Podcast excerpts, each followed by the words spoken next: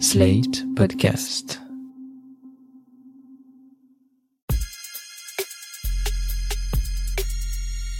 Salut chers auditeurs, salut chères auditrices, bienvenue dans Sans Algo Kids, le podcast qui donne des idées de podcast jeunesse à glisser dans les oreilles de toute la famille.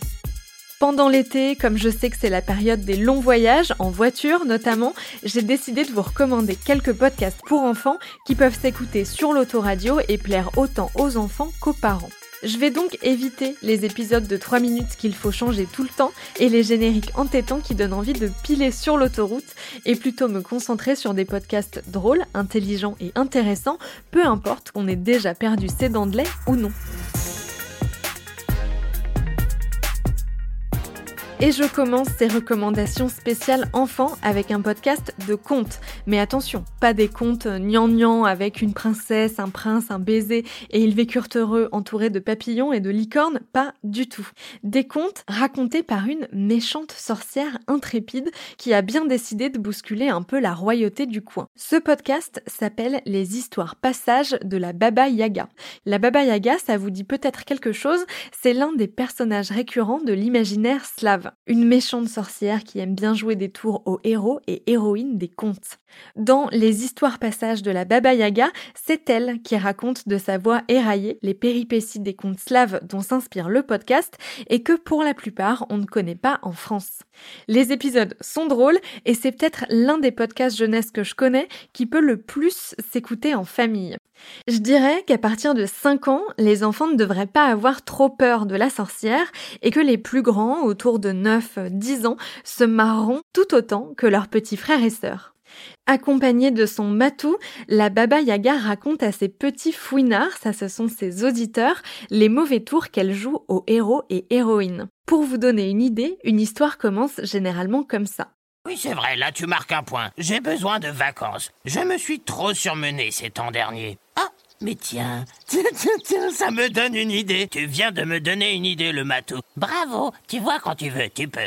Allez, va manger la tarte. Puisque les fouinards sont tous déjà arrivés, je vais leur raconter mon histoire préférée. Elle est où? Ah, c'est le bazar, tout le temps ici. Tu me feras le plaisir de ranger tes affaires, le matou. Ah! Oh, elle est là, elle est pile en haut de la pile. La chance, ça commence bien. Cette histoire, les petits fouinards, elle parle de voyage, d'évasion, de liberté. Celle-là, je ne l'ai jamais ratée. Et puis, ça me fera voyager moi aussi, hein? Comme des petites vacances, quoi. On n'est pas des robots, mince. C'est parti pour l'histoire de la galette ou le grand conte de la liberté.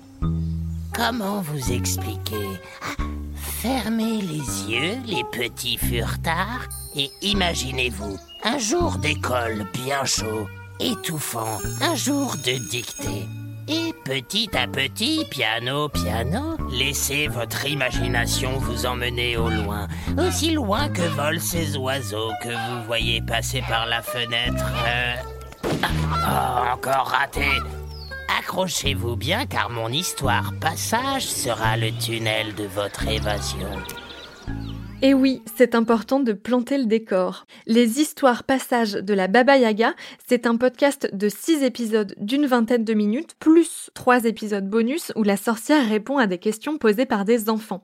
Mon petit doigt me dit d'ailleurs qu'il est toujours possible pour les parents de contacter la Baba Yaga sur Facebook ou Instagram, et si vous avez de la chance, elle pourrait peut-être même vous répondre.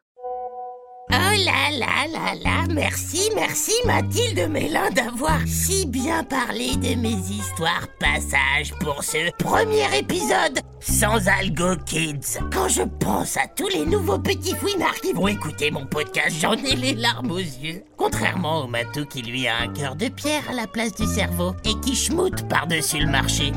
Ah si le matou, tu schmoutes, tout le monde le dit.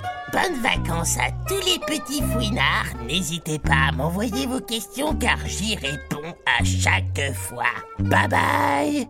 Tout cet univers impertinent qui casse vraiment les codes des contes classiques a été imaginé par César Forget et Grégoire Lopoukhine à la base pour Deezer, même si depuis six mois, le podcast est disponible sur la plupart des plateformes d'écoute. Vous devriez donc le trouver plutôt facilement.